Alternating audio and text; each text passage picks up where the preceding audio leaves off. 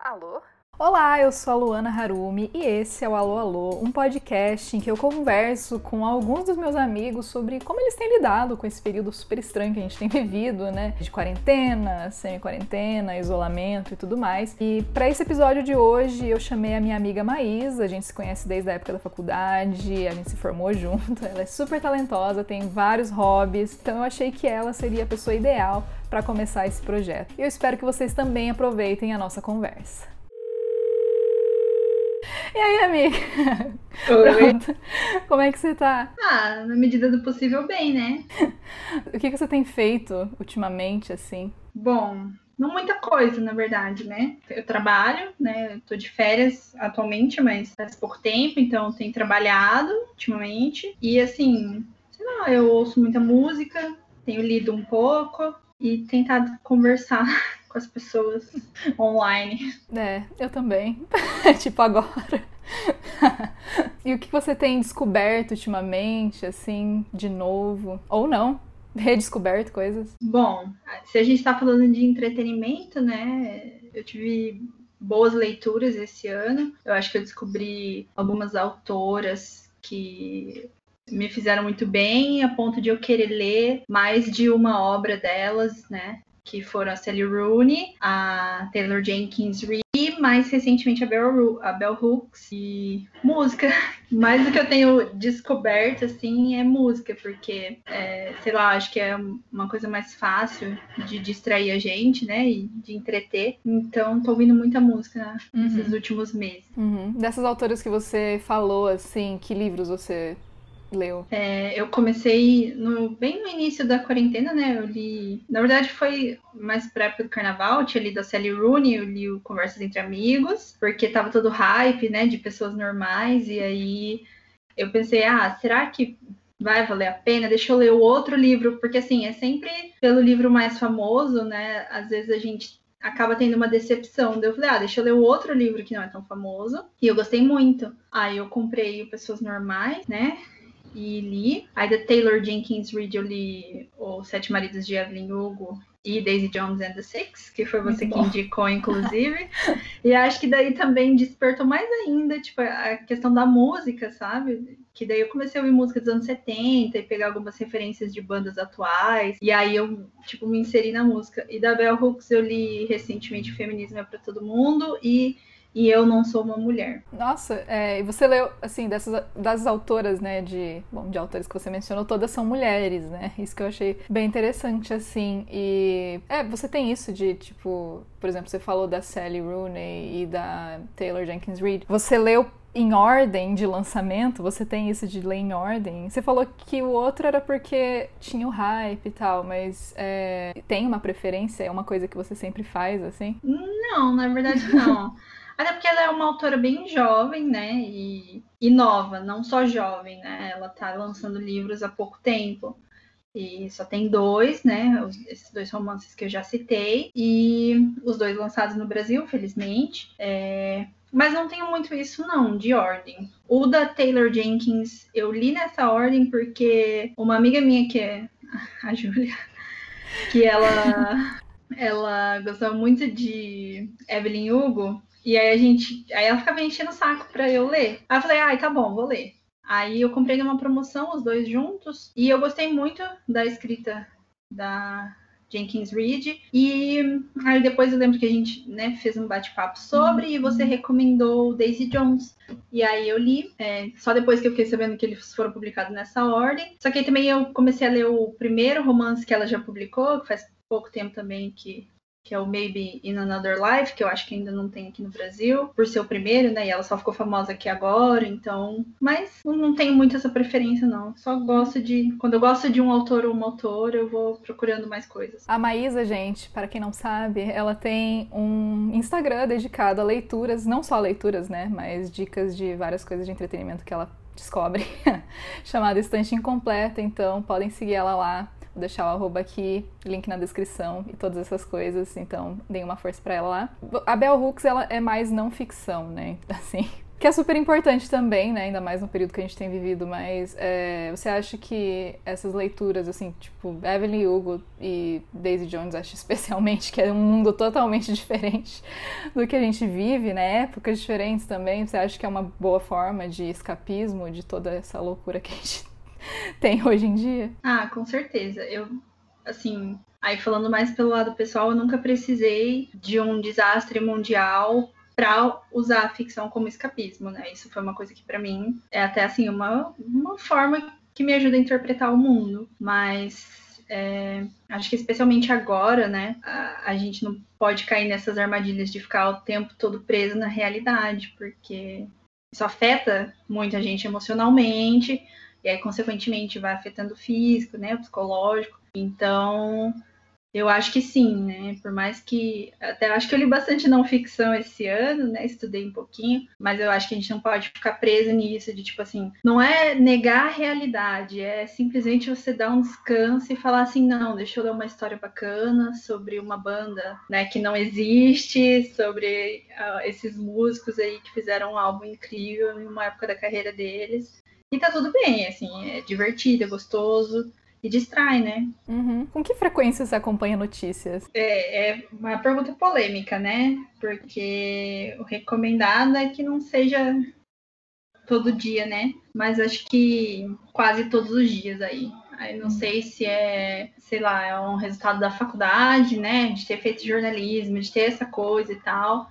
Mas também, assim, aqui em casa é meio que um ritual, como eu acordo cedo para trabalhar. Mesmo trabalhando em casa... eu vou, quando eu tô tomando meu café, o meu pai já tá acordado, assistindo ali. Então, aí a gente acaba, né, vendo junto, discutindo. Aí ele fala, ah, aconteceu tal coisa hoje e tal, não sei o quê. Então, acaba sendo uma coisa... é meio inevitável, né? Até, tipo, a gente que acessa bastante internet, Twitter, alguma coisa assim. É meio inevitável ficar sem ver. Tem dia que eu, eu escolho e falo assim, não, não, não vou ver.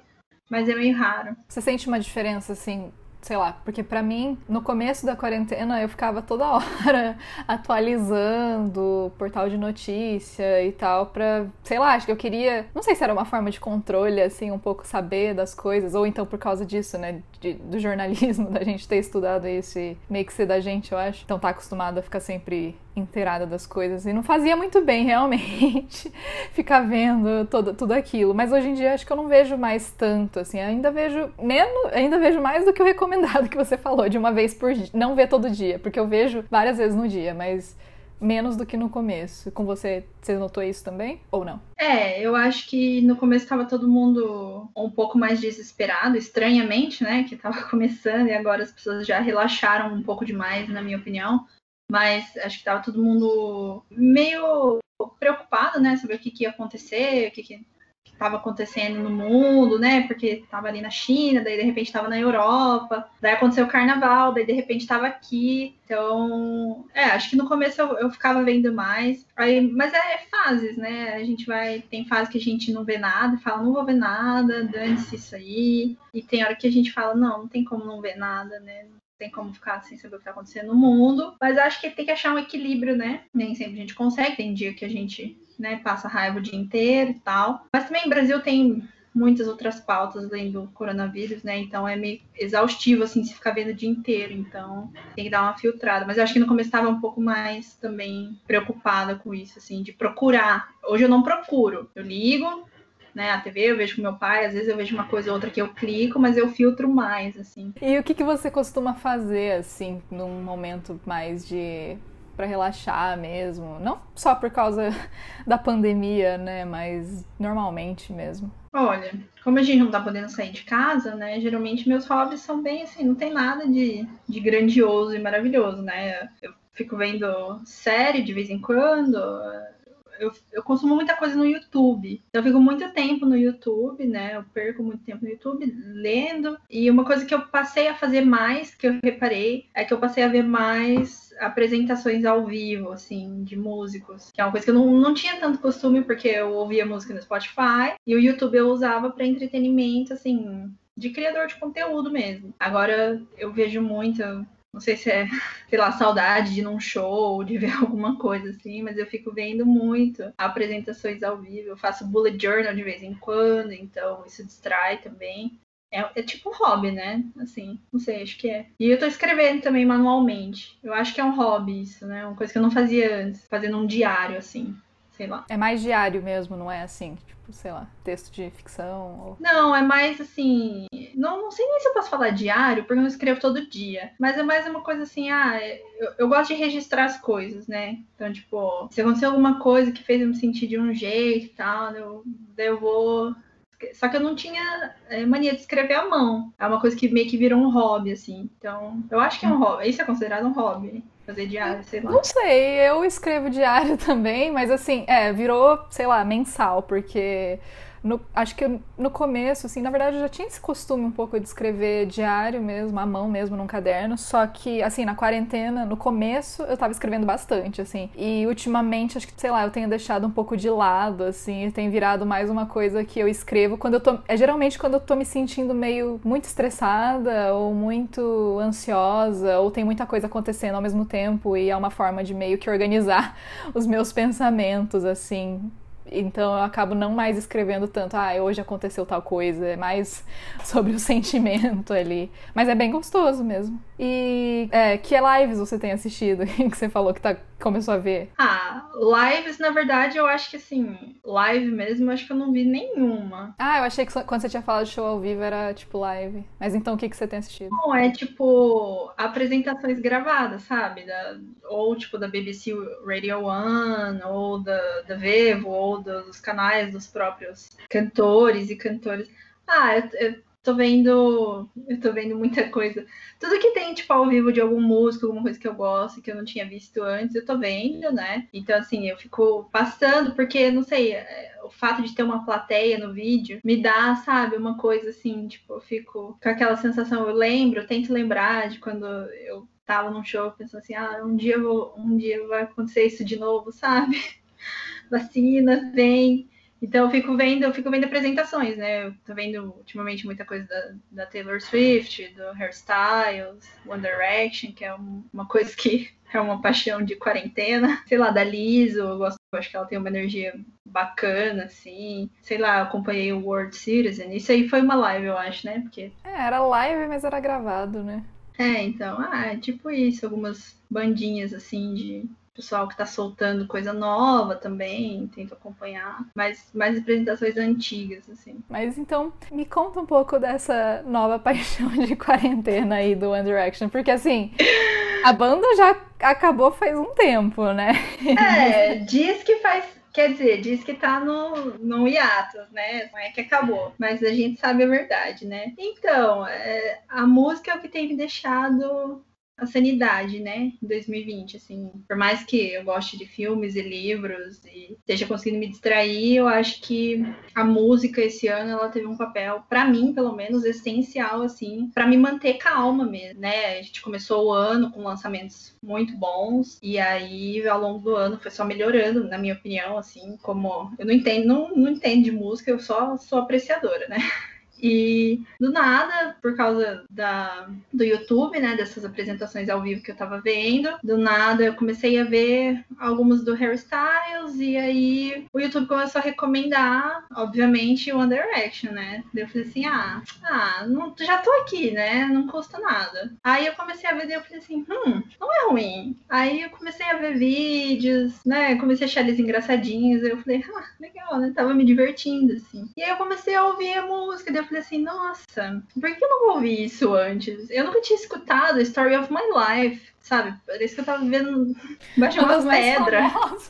É, eu não tinha escutado do começo ao fim, sabe? Foi uma coisa que, assim, eu não ligava. E, tipo, na minha cabeça, não faz... Hoje, não faz sentido. Porque eu era fã de Taylor Swift, de Jonas Brothers, assim, sei lá, sabe...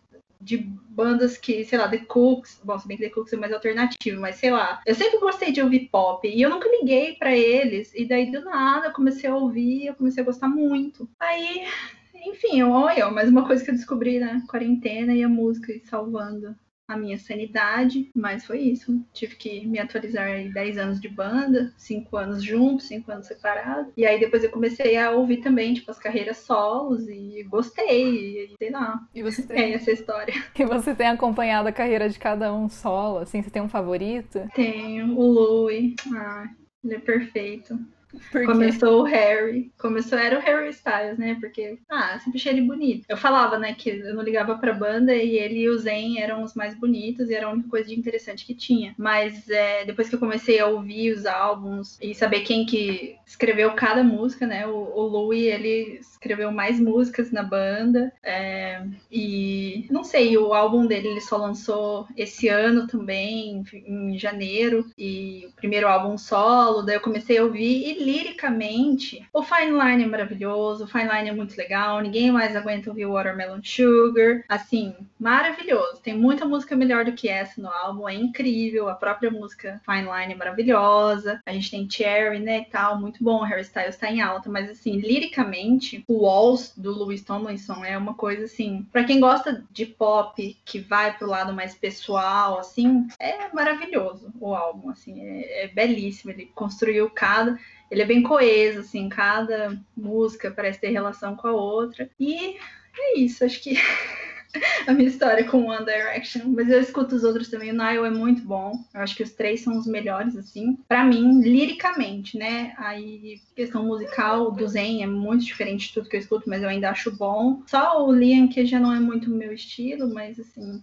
Gosto de acompanhar. O Niall, o pouco que eu acompanhei, assim, o pouco que eu já ouvi, né, de música solo dele, eu achei bem parecido com Arctic Monkeys, uhum. Assim, o estilo. E eles são meio...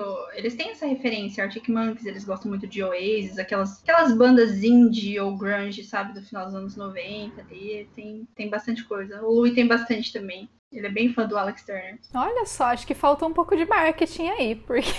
Falta, porque todo o marketing foi para Harry Styles, né? Então, assim, mas uma hora ele chega lá, eu tenho fé. E tinha algum show que você ia esse ano que foi cancelado? Tinha, o da Taylor Swift. Acho que a Taylor Swift nunca vai se apresentar no Brasil, gente. Nunca, né? Ela veio, conheceu o Louro José, foi embora e... Ai, por que eu citei? Tá, não. Mas enfim, rest in peace, Louro José. Mas é, é ela veio uma vez, nunca se apresentou assim pra fãs. É, aí tava fazendo, né, a turnê do Lover. Acabou ali no... começo de março, mas a gente ganhou o Folklore, então assim, tô triste, tô triste, mas se ela entregou talvez um dos melhores álbuns da carreira dela nessa época, sabe, com um cara do The National, tipo, quem diria, então é a música salvando dois mil e vinte. É, você comentou também sobre terem, né, a gente ter tido muitos bons lançamentos, né, esse ano, acho que tanto coisa que estava sendo preparada antes da quarentena, né, quanto coisas que foram feitas, né, material que foi produzido durante a quarentena, tipo da Taylor Swift, por exemplo. E quais são os seus favoritos, assim? Ah, eu gostei muito do álbum da Fiona Apple, muito mesmo, assim, adorei. O da Dua Lipa, né, o Future, Future Nostalgia, que... Até, acho que ele foi lançado até um pouquinho antes de toda a situação, né? É, o Rare, o Rare foi lançado bem no começo do ano, e a gente esquece que é desse ano, mas é desse ano, da Selena Gomez, eu gostei bastante. O Troye Sivan, que é uma pessoa que eu nunca acompanhei, assim, nunca. E aí, do nada, por alguma razão, o YouTube também me recomendou o Rage Your Teenager. Aí eu ouvi, gostei muito, e aí eu fui procurar o E P dele, meu, é... muito bom, e ele fez também em isolamento, assim, eu gostei muito, é, é bem, dá pra você imaginar um visual, assim, né, o álbum do The Weeknd também é muito bom, então, acho que, né, o Folklore, as músicas do, do Troye Sivan, Fiona Apple e The Weeknd, acho que coisas assim... Que é coisa que eu não acompanhava tanto, tirando a Taylor, eu não acompanhava, e aí eu falei, nossa, que sensacional esses lançamentos, acho que meus... favoritos aí. Em questão de filme, que eu sei que você também acompanha muito, assim, o que, que você tem assistido ultimamente? Assisti poucos filmes esse ano, né, porque também tivemos poucos lançamentos, mas filme do ano que eu gostei muito, eu gostei muito de Palm Springs, é, na Hulu, né, que foi lançado. Aqui no Brasil não sei por onde que chegou, assim, mas eu sei que alguns filmes a gente consegue alugar no YouTube, né, quem não quiser pagar Hulu aí, não tiver um cartão internacional, acho que dá pra, dá pra procurar e encontrar. É, gostei muito, muito mesmo, assim, eu acho que tem tudo a ver com a situação que a gente tá vivendo, só que com um pouco de fantasia ali e ficção científica, né? Nunca tinha... Na verdade, já tinha visto comédia romântica com ficção científica naquele filme Homem do Futuro brasileiro. Ah, esse é bom. Eu gosto. Eu adoro. E, e eu achei, assim, a vibe meio parecida, eu gostei. E eu gostei muito também de um filme que chama The Rental, que é, saiu há pouco tempo na, na Prime Video, não lembro o nome em português, mas é um filme de estreia do James Franco como diretor, assim, pra quem gosta de um suspense, né, alguma coisa, tá todo mundo preso em casa, o filme tem essa vibe, tipo, né, é single location, pra quem gosta de terror, mas que não dá tanto medo, assim, é mais creepy do que, de fato, horror. Eu recomendo bastante. É do David Franco, tipo, o irmão do James Franco? O irmão do James Franco. Primeiro ele filme que, que ele dirigiu. Ah. Uhum. Nossa, não imaginava. Pois é, menina. E você acha, por exemplo, é... isso me lembrou, você falou dessa vibe meio de terror, me lembrou do filme, acho que, quem que é? Do Michael Bay? Sei lá. Que, que se passa durante essa situação, na verdade acho que se passa em dois mil e vinte e três, alguma coisa assim, e o coronavírus ainda existe. E tá todo mundo preso em casa ainda, e virou meio que uma situação de distopia, assim. Você chegou a ver o trailer? Eu até esqueci o nome. Ah, mas você tem o Michael Bay... É... Você acha que a gente tá preparado pra ficção, é, material fictício sobre esse momento já, assim? Hum, eu acho que assim, a ficção, ela te dá muitos recursos pra lidar com a realidade... Sei lá, pra mim é muito mais interessante, em vez de você, tipo, sei lá, explorar essa situação em que as pessoas estão morrendo, pessoas estão trabalhando ali todos os dias, né, arriscando a sua vida, não podendo ver a família, tem gente perdendo emprego, perdendo seus negócios, então, assim, é uma situação, de fato, horrenda. E tem muito material para um filme de horror, mas você não precisa capitalizar em cima disso exatamente, usando essas palavras, né.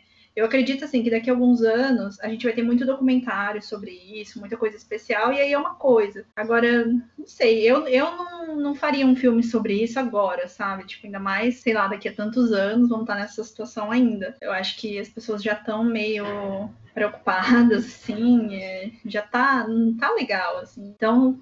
usa a ficção a teu favor, né? Usa, uh, sei lá, os recursos que você tem de dinheiro, sei lá, inventam uma coisa. O que é filme de zumbi? Filme de zumbi é isso, é epidemia. É... Ou não quer fazer um filme de zumbi, tem muito, sei lá, usa inteligência, sabe? Sei lá, você tem dinheiro pra contratar uns roteiristas, assim, não precisa falar que vai ter coronavírus em dois mil e vinte e três. O pessoal já tá meio triste, assim, ao redor do mundo, sabe?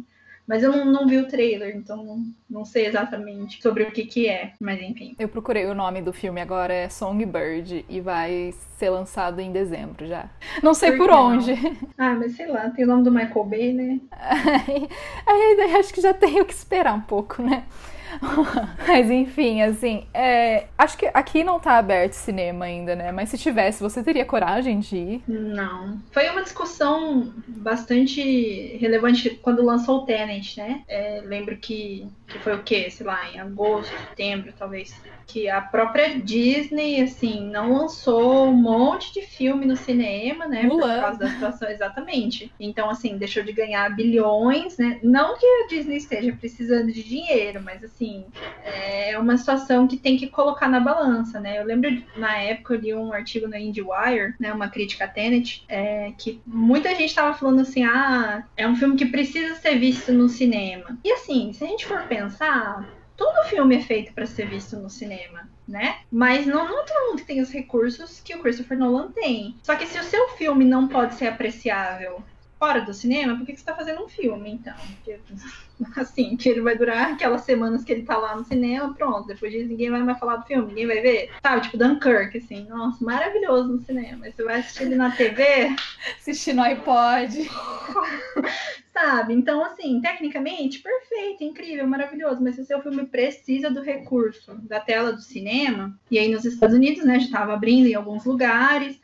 Aí, esse artigo que eu li na IndieWire, eu lembro, né, que o, o jornalista comentando que é, foi uma sessão fechada, foi ele com alguns amigos que já tinha reservado a sala. Então, assim, teve uma maneira de ser feita de forma segura. Mas eu lembro que o preço era tipo cento e poucos dólares por pessoa para fechar essa sessão para só um grupo. Então, assim, é, eu entendo que o cinema é um negócio, né? As redes precisam dos filmes e a ação do entretenimento ali, tirando o setor da saúde, o entretenimento provavelmente é o que mais está sofrendo, né, com essa situação em questão de perda mesmo. Mas, assim, não tem o que fazer, sabe? Não tem como você controlar. Tem lanterninha lá, daí o cara vai ficar falando assim, não, ó, fica duas cadeiras, aqui não pode, só que imagina se, sei lá, a Disney tivesse lançado o Viúva Negra no cinema. Como que você controla isso? Como você vê, assim, essa questão de, por exemplo, o cinema, né, que lá nos Estados Unidos as pessoas podem alugar sala por um preço muito alto, mas pode alugar, né, exclusivamente para elas. E, e no caso desse jornalista, ele estava indo porque ele precisava fazer uma resenha, né? Não necessariamente porque ele queria muito ver aquele filme, eu não sei. Mas é, isso dessa necessidade das pessoas acharem caminhos para não perder uma forma de entretenimento ou alguma forma de, por exemplo, nossa, eu preciso muito ir no shopping, passear no shopping. Ou eu preciso muito sentar no bar com os meus amigos em vez de cada um se reunir na casa de alguém, sabe? Olha, é, eu acho que é muito complicado, porque, assim, eu entendo essa vontade, eu também tenho vontades, né?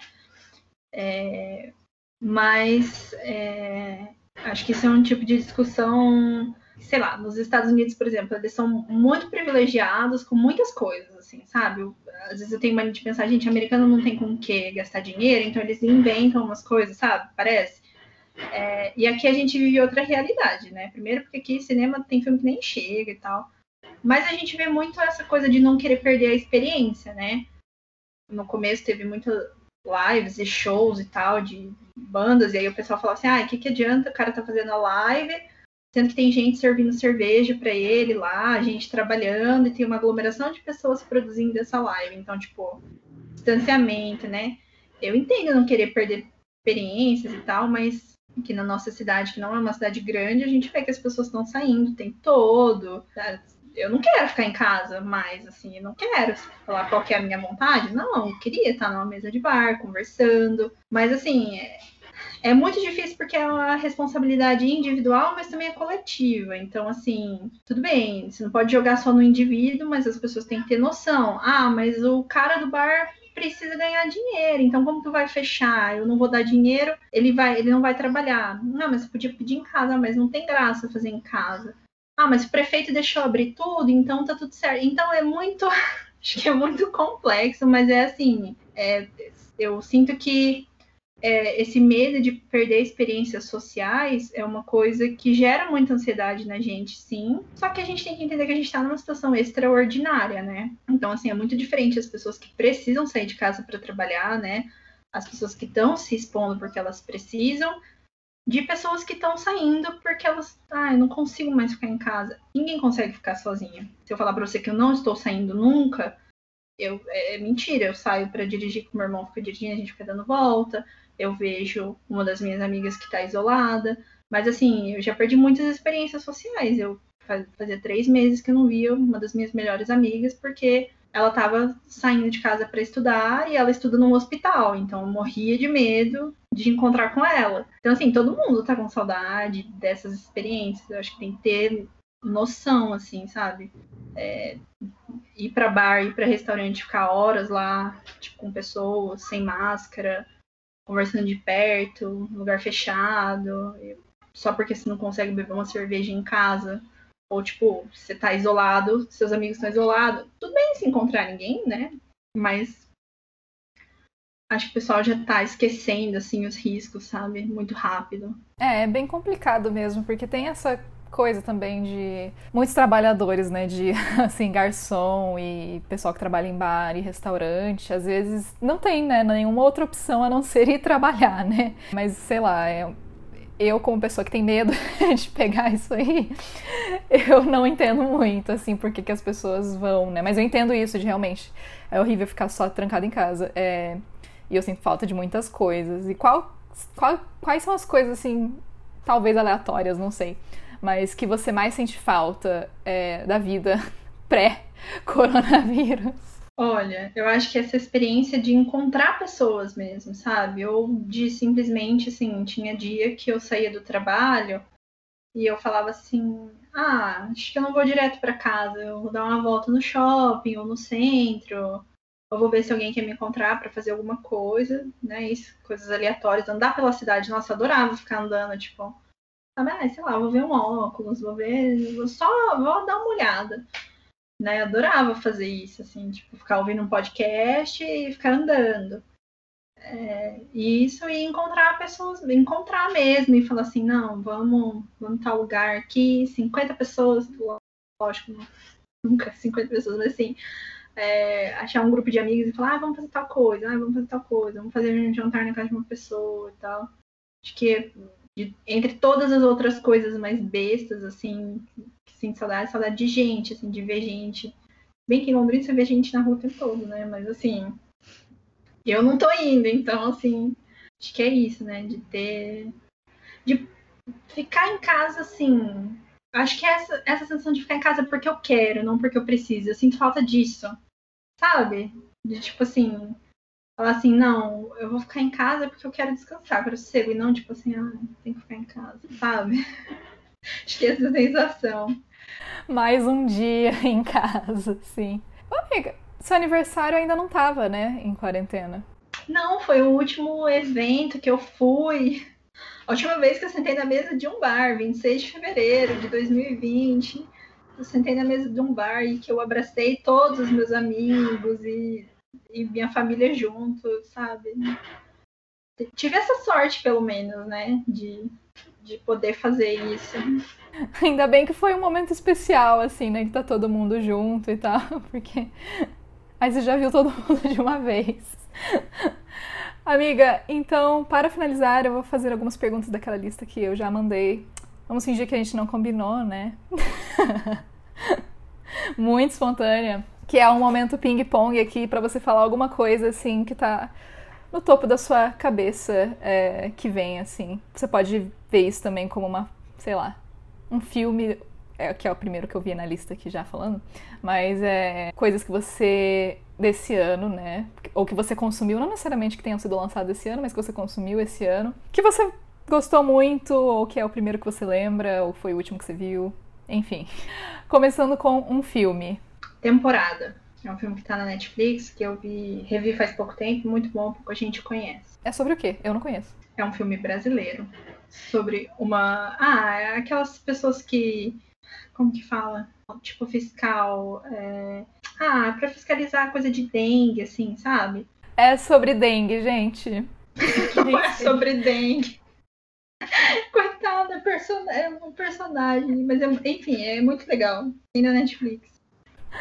Ok, música, pode ser faixa, álbum, clipe, qualquer coisa relacionada. Uma faixa, This Is Me Trying, do Folklore, do Taylor Swift. Por quê? Eu acho que a letra dessa música, ela é muito relacionada a muitas ansiedades que podem ser geradas durante esse período de isolamento. Uma leitura. Uh, Daisy Jones and the Six, porque é divertido, é gostoso, te leva pra outro lugar. Uma descoberta. One Direction. Fair. Um momento. Ah, é a primeira vez que eu vi meu afilhado depois de quatro meses. Nossa. Foi triste, mas foi feliz. Um meme. Um meme? Vale o, o Eduardo Cunha como oráculo? Prevendo tudo que ia acontecer esse ano? Pode Isso ser. Viralizou? Viralizou, né? Acho que viralizou o suficiente. Enfim, é... Eduardo Cunha, oráculo de dois mil e vinte. Uma atividade. Pra quem consegue, meditação. Pra quem não consegue, yoga. Acho que ajuda. Como você faz? Aplicativo. Tem algum que você recomenda? Ele chama só yoga. Ele tem aulas com Y. E é uma flor, assim. Ele trabalhou o S E O muito bem. Muito bem. E uma palavra pra descrever todo esse período? Ressignificação. Existe essa palavra? Ressignificar. Sei lá.